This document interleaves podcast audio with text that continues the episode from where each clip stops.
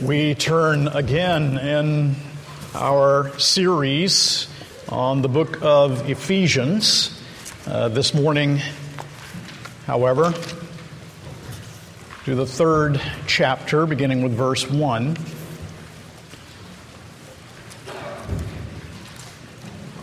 Ephesians chapter 3, beginning with verse 1. Last time, you will recall, we looked again at the, the positional blessings that every believer has in union with Christ, and especially took up those architectural images that the apostle conjured for us in uh, chapter 2. Those are great themes, they really are. And now we come to chapter 3, verses 1 through 13, and Paul's language is thick as usual. I really love it. And uh, we can't touch on everything, but uh, I hope that we will have a clear understanding of the meaning of the text. Chapter 3, beginning with verse 1, but let's bow before the Lord in prayer. Our Father, we humble ourselves under the authority of your word. And if there is anyone at all who, in his or her pride, would exalt himself above your word, we pray that even at this moment we would compare and contrast ourselves with your majesty and that we would say, Lord, remove that pride and give to me a heart of submission. We, as your people, are called to live under the Word until Christ, the living Word, the one who was incarnate for us, who died for our sins and rose again, until he comes again, we are to live under this Word. And so we pray that we will happily live under the authority of your word, that we will test everything by it, that we will, rather than being influenced by the spirit of the age, will be influenced by what you tell us and teach us in your holy word, the Bible. Help us, therefore, as your people, to give our hearts and minds attention to it, and we pray that you will conform our minds and hearts to this truth and to the image of your own Son, Jesus Christ, in whose name we pray. Amen. Ephesians, the third chapter, beginning with verse 1. This is the Word of God.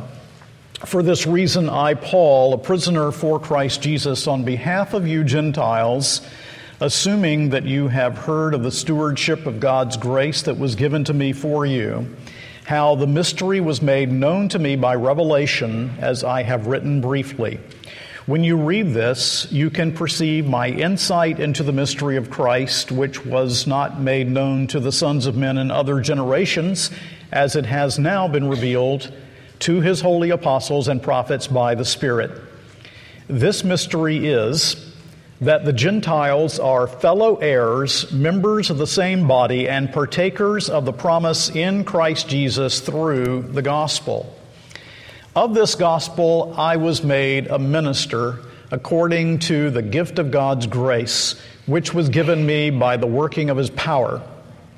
To me, though I am the very least of all the saints, this grace was given to preach to the Gentiles the unsearchable riches of Christ and to bring to light for everyone what is the plan of the mystery hidden for ages in God who created all things so that through the church the manifold wisdom of God might now be made known to the rulers and authorities in the heavenly places.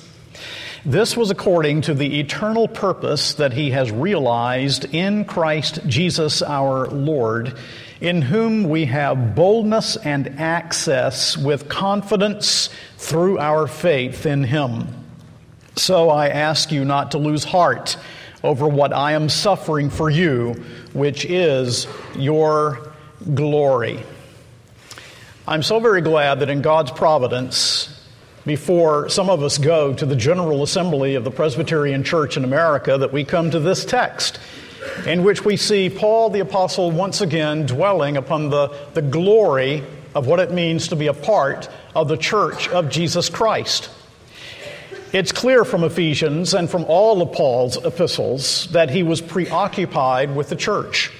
He loved the church. He labored and toiled for the church. He was amazed that he himself was a member of the church of Jesus Christ. To Paul, serving the church was a very special thing. It was the greatest of privileges because the Lord of the church is wonderful and died for the church. It was a privilege also because Paul knew the church to be unique and special. And that's where we want to dwell as we look at this text this morning. Someone may say, well, what's so special about the church? Well, there are many things that we could answer from the Bible, but in this text we see several answers to that question. What's so special about the church? So that's our angle on the text. What's so special about the church? And let's now answer the question from this passage. The first thing that is special about the church is this we have a special union, a special union. And this is underscored in the first seven verses. Paul's commitment to Gentile freedom in Christ had cost him his own personal freedom. As he spread the gospel to the Gentiles, now he writes, having been in custody for five years, and he tells us it was for you Gentiles that I have been imprisoned. So, humanly, he is Nero's prisoner, yet he is in reality the prisoner of the Lord Jesus Christ joyfully bound to him by faith. Here we see, of course, the amazing transforming power of the gospel. Paul had been the enemy of the church, the destroyer of the church, but he met the ascended Jesus on the Damascus road, and now he is poured out like a drink offering for the church, a willing bondservant of the risen Christ. And in serving the church, he tells us that he is a steward of the mystery. Now, there's much to be said about this word steward, but simply to say that he has been thinking about a household, and a steward is a steward over the house. And God has given to him this special ministry of making known what once was a mystery, but is now revealed. Something once that was secret, but now is made known, and he is proclaiming openly that which has been revealed. So, what is now revealed that once was secret? Well, he tells us in verse 6 this mystery is that the Gentiles are fellow heirs, members of the same body, and partakers of the promise in Christ Jesus through the gospel. What then is the mystery revealed? That Gentile Christians who believe are co heirs in one body and fellow sharers of the promise with believing Jews. This is the special union, union with Christ, yielding union one with another. That had been hidden from past ages. Now, the Old Testament did speak of Gentiles and their inclusion in the church. It did speak about Gentiles coming to know the Lord and nations being brought in. What was newly revealed, however, was Gentile status on an equal footing with believing Jews the fullness of Gentile participation in the blessing of knowing Christ on an equal footing with Jews, that had not been revealed prior to the New Testament era. Who would have dreamt that one in whom all the fullness of the deity dwells would indwell not only believing Jews, but also believing Gentiles? Do you remember verse 12 of the second chapter? He says, Remember that you were at that time separated from Christ, alienated from the commonwealth of Israel, strangers to the covenants of promise, having no hope and without God in the world. But now in Christ Jesus, you who once were far off have been brought near by the blood of Christ. Everything is different now. And Jew and Gentile believing in Christ are one.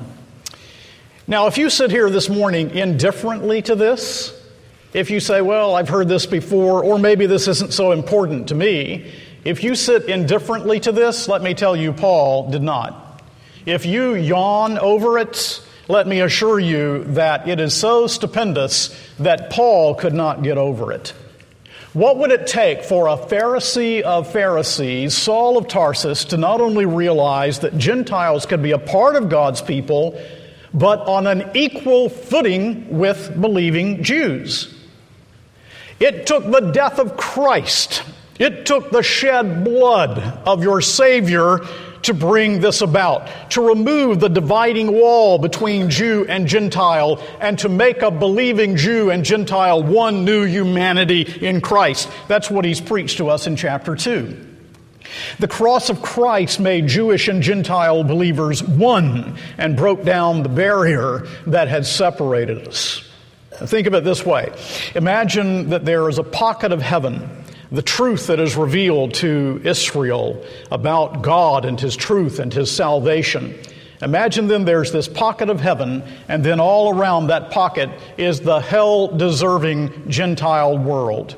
And now imagine that heaven, like a volcano, breaks its borders and flows over the world like lava, not with noxious gases, but with the aroma of grace. That's what the mystery revealed means.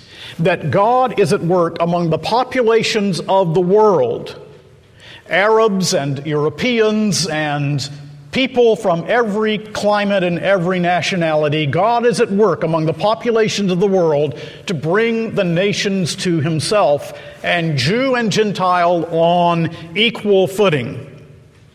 And so He sent Paul the Apostle to win the nations preaching the gospel of union with Christ on equal footing, accepted through his righteousness. And Paul spent years in terrible circumstances, in pain, in suffering, in shipwreck, with beatings, and finally in death under the hand of the emperor. And why? Because he wanted the gospel to come down to you who are sitting in these pews this morning. And how did Paul view himself in all of this? Verse 8, he says, I was the least of the saints. I'm just doing what God has called me to do. But I was the persecutor. I am the least of the saints, and am now privileged to preach that Jew and Gentile are one in Christ. So, what's so special about the church? What's so special, first of all, about the church is that we have a special union with Christ and one another, Jew and Gentile, believing in Christ, received and accepted on equal footing. And don't think abstractly about this, because you are those Gentiles of whom Paul speaks in this passage. You are those Gentiles for whom the Savior gave his life. You are the ones who have been accepted through the righteousness of Christ through his shed blood. And so the glory and wonder of it all is that God has accepted illegal aliens, Gentiles, into his kingdom. Our country may have to debate the relative importance of a closed border to the south but there can be no border patrols in the church of Jesus Christ. That is, it doesn't matter who you are. It doesn't matter what your background has been. It doesn't matter how deep your sin has been. There are no border patrols in Christ's church. If you trust in Christ, you are His and have a right to all of the privileges of the sons of God. So that the old categories in terms of spiritual privilege, of Jew or Gentile or bond or free, male or female, we all have the same privileges in Christ who put our trust in Him. God accepts illegal aliens because Christ became the illegal alien who died on the cross in the place of illegal aliens like you and like me. And so there's a new humanity. Once we were spiritually dead. We were conformed to the vile practices of the world. We were enslaved to Satan and sin. We were condemned under God's wrath. We were captive to this present evil age. We were Christless, with no citizenship among God's people, friendless, hopeless, godless, alienated from God and from His people, but no longer because you have been received in Christ which also means that we are to receive one another in this congregation as those who have been accepted on equal footing with us who believe in Jesus Christ, and that we should labor to remove every barrier that has already been torn down by the cross of Jesus Christ. So, what's so special about the church?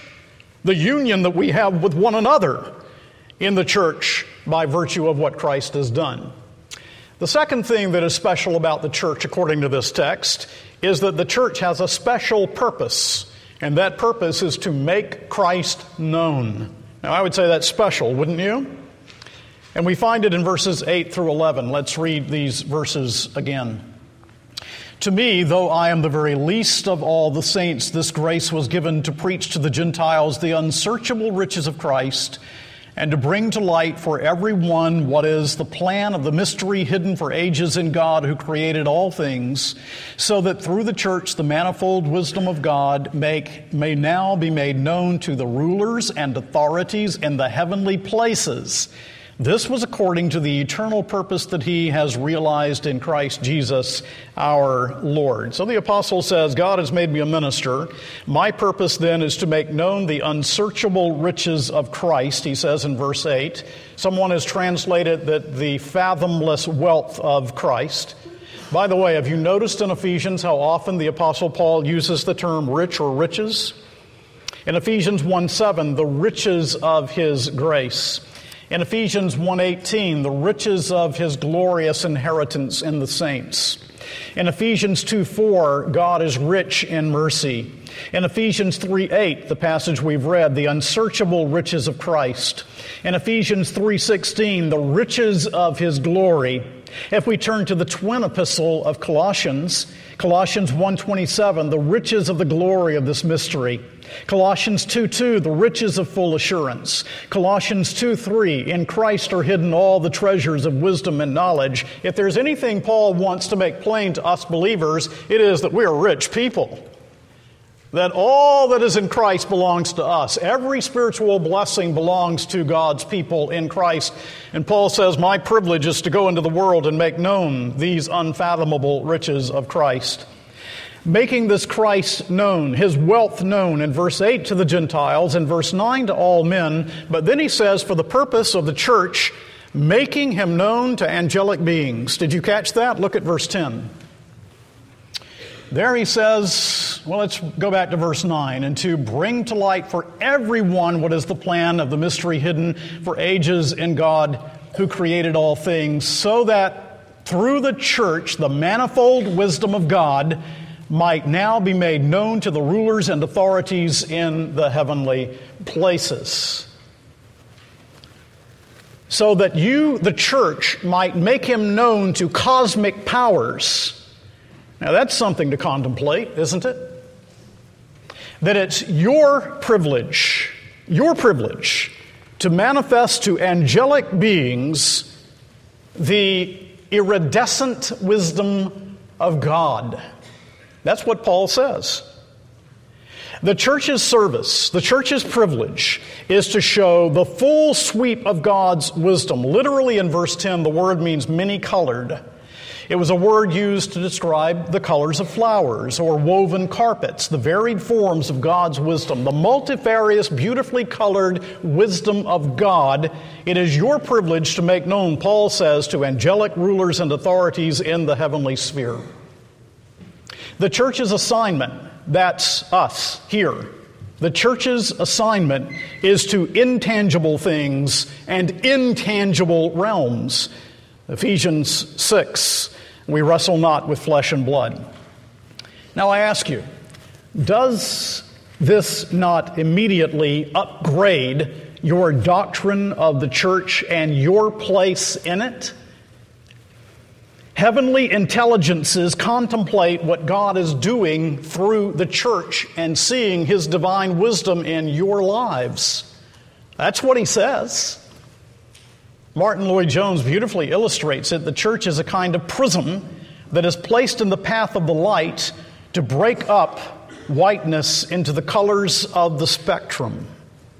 So the multicolored wisdom of the church is seen as you, the church, is held up to the divine light, and the angelic being sees all of the greatness of the wisdom, the colorful blessings that God bestows upon his people. Is there not joy in heaven over one sinner who repents and becomes a part of his people? Imagine the angels all the way back to the time, say, of Abraham. Look, look, look, they were thinking. Look at what God is doing. Look at this covenant that God has made. Look, look, look at what God is doing in the Mosaic economy through the sacrifices. Look at God's wisdom here. Look at what He's doing through David. Look at what He has done through the cross. Who ever could have imagined such wisdom being displayed as is seen in the shed blood of the Son of God, whom we have worshiped from eternity because He is God the Son? Look, look at the wisdom that is displayed in the resurrection. Doesn't Peter and 1 Peter say angels desire to look on these things? All the way to Covenant Presbyterian Church sitting here this morning, and you think you're living a humdrum life, perhaps, or perhaps in your suffering you don't see a lot of wisdom in it, but the angels are looking and they're saying, My, my, look how God is displaying His wisdom. Look at that, look at that, look at that. Look at this person and that person. Amazing what God is doing. You know, heaven's no dull place. I don't know what your view of it is. But even now, the angelic beings are looking on your lives and they're seeing the many colored, the manifold wisdom, the iridescent wisdom of God being played out in the lives of you Christians who sit here this morning and they are amazed because the church is a theater for angels. Or to change the metaphor, McKay puts it this way the history of the Christian church becomes a graduate school for angels. They're learning about the character of God as they observe what God is doing in your life here in the church. So, when we think of the church, sometimes we're drowsy or dreary or angry or disgruntled or dissatisfied. The angels are in wonderment. Just knowing this should elevate our view of the church. And think through passages. Just think on your own. Think of those passages in which, for example, Paul says to Timothy that he is being charged in the presence of the holy angels.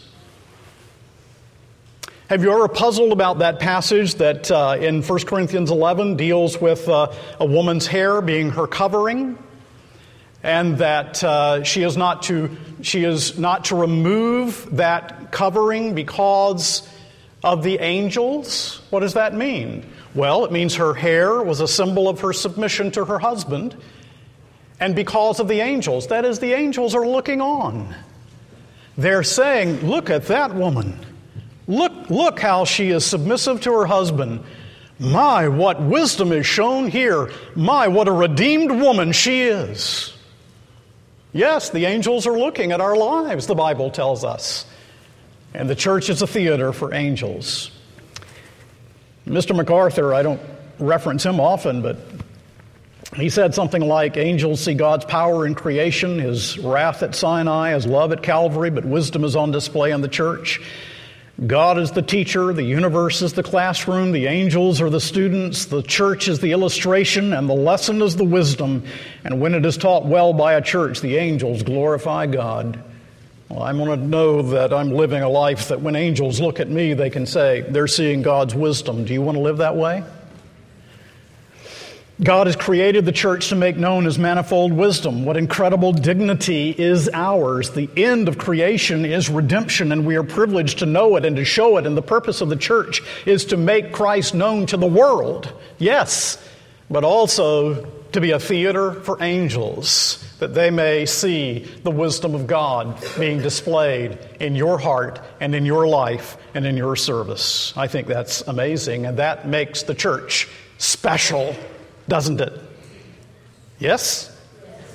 Thirdly, we have a special resource. The church has a special resource.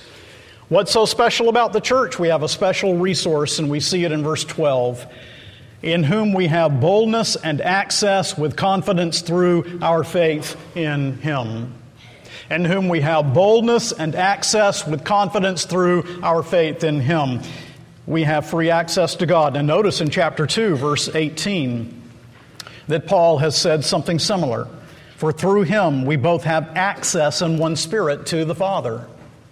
So here he says, we have boldness and access with confidence through our faith in Christ. Free access. Now, the word boldness that is used here means free or frank speech. Imagine being able to come into God's presence with free and frank speech. The verb form of the word was sometimes used of coming into the presence of a ruler or of a judgment seat without fear, without shame, without judgment. Just come. And he uses a present active indicative. We have. It is something that is right there in your lives right now. We have this privilege of coming boldly into the presence of God through our faith in Christ. In fulfilling this great servant role, Paul knew and we know that we are not left to ourselves, that we have access to God's presence and throne, that we are reconciled, and the welcome is completely unrestrained to any believer in Christ. Because, believer, if you're a true believer in Christ, God will never mount the judgment seat to condemn you, but will always receive you with loving arms. And all of God's people have the privilege. So I ask you, are you exercising that privilege of boldly coming into the presence of God through your faith in Christ Jesus and making your petitions and requests known, praying for the church especially and for the world? You know, this was a bombshell for the Jew. Access? Well, access was once per year on the Day of Atonement when the high priest entered the most holy place. But no, the atonement has been made once for all through Jesus. The pathway into the throne room is sprinkled with blood, and the Father's loving arms are open wide to welcome you. Come, come, come boldly into his presence with frank speech through your Savior Jesus Christ. You know,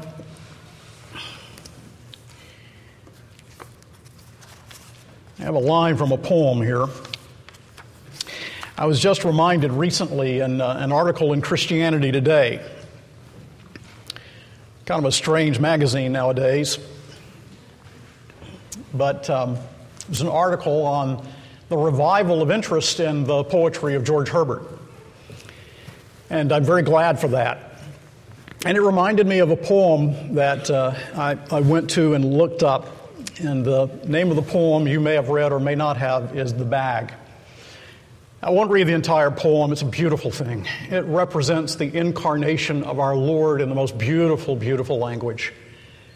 But then it says this all right, Christ having come into the world through Bethlehem but then Herbert's poem, The Bag, says this But as he, that is Christ, as he was returning, there came one that ran upon him with a spear, he who came hither all alone, bringing nor man, nor arms, nor fear, received the blow upon his side. And straight he turned and to his brethren cried, If ye have anything to send or write, I have no bag, but here is room unto my Father's hands and sight. Believe me, it shall safely come, that I shall mind what you impart. Look, you may put it very near my heart. And if that's the first time you've heard the poem and you didn't catch all of the symbolism, it's truly beautiful and very simple. Christ doesn't have a bag in which he collects your petitions and your requests. He has a hole in his side because of a spear that was thrust through. And he says, You can put your petition and request right there near my heart. Huh? Is that not profound? That's what he means. In whom we have boldness and access with confidence through our faith in him. You just take that request you put it very near his heart. Because he's bought you with his blood, he won't turn you away. Now, that's the very, very special resource that we have as a church. To come into the presence of God through Christ and to know that through his shed blood, every request is there right near his heart. Nobody else has that. The world doesn't have that. You have it. This church has it because of what Christ has done. But let me also point out that the church is special because we have a special attitude. A special attitude. It's not grumbling, it's not complaining, it's not anger, it's, it's a special attitude. It's found here in verse 13. Paul says, So I ask you not to lose heart over what I am suffering for you, which is your glory. And here we have the suffering role of the church. And we are taught that suffering is ordained not only for Paul, but of course for the whole church and Christians just as it was ordained for our Savior. And suffering plays a huge part in the Christian life. It is through our weakness that God shows His strength. It is through our weakness that God shows a testimony to the world of His character. The role of the church in this world is like her masters who came to give His life a servant's role. We are a theater that displays God's wisdom, yes, even in the midst of our suffering in this world. And so Paul says, Here I am, I am in custody. I've been in custody for five years. Is this a failure? Is the gospel somehow bound? No, no, Paul is suffering for the church. And he's saying essentially this If my trials had no purpose, you would have reason to be discouraged. But God has ordained my trials, and you have no right to be discouraged. My sufferings are your glory, he says. It looks like abject failure in the eyes of the world, but you have the eyes of faith. You see differently than the world. My chains to Christ supersede my chains to Nero. So here's the encouragement. Here's the special attitude that we have as a church. Paul says, Do not lose heart. In verse 13, he says that. Do not lose heart. Do not become limp, lazy, depressed. Learn to look on your troubles in a God centered way. God is working his purpose out even as he leads you home. And that's the special attitude of God's people. Paul and the church. The church has the right purchased through Jesus' blood. You have the right not to be discouraged. Do not lose heart. The Bible calls this hope. Living life now in light of the promise of a future inheritance. The suffering of the church in persecution is not all that Paul has in mind, but it's a lot of what he has in mind. And I would remind us that this is not a thing of the past, that we could turn this morning to the Sudan, to Nigeria, to Iran, to North Korea, and yes, even to the United States of America, and find suffering, persecuted Christians. But of course, in all of our suffering, Holiness is the goal to which the Lord is leading us, even in persecution and other hardships. So that we read in Acts 14 22, through many tribulations we must enter the kingdom of God, and God is conforming us to the image of his Son, according to Romans 8 28 and 29. You know, one of my teachers, Edmund Clowney, put it this way Our deepest needs drive us to our deepest beliefs. Our deepest needs drive us to our deepest beliefs. How often in trouble and trial and tribulation and through suffering, sometimes I have felt overwhelmed, and yet I have been able by grace to say to the Lord, I know where my ultimate commitment lies. This has only served to show in sharp relief what I really believe, the one in whom I really do trust and our Lord taught Peter that he must suffer before he entered into his glory. So the question is not, will I suffer? It is how and with what heart. And Paul in verse 13 focuses upon his own suffering for the church. And he says, It is your glory. Literally translated, is your glory. Their glory and not their disgrace. And he asks them not to lose heart. Paul also encouraged the church in Corinth in the same way in chapter 4 of 2 Corinthians when he says, So we do not lose heart. Though our outer nature is wasting away, our inner nature is being renewed day by day.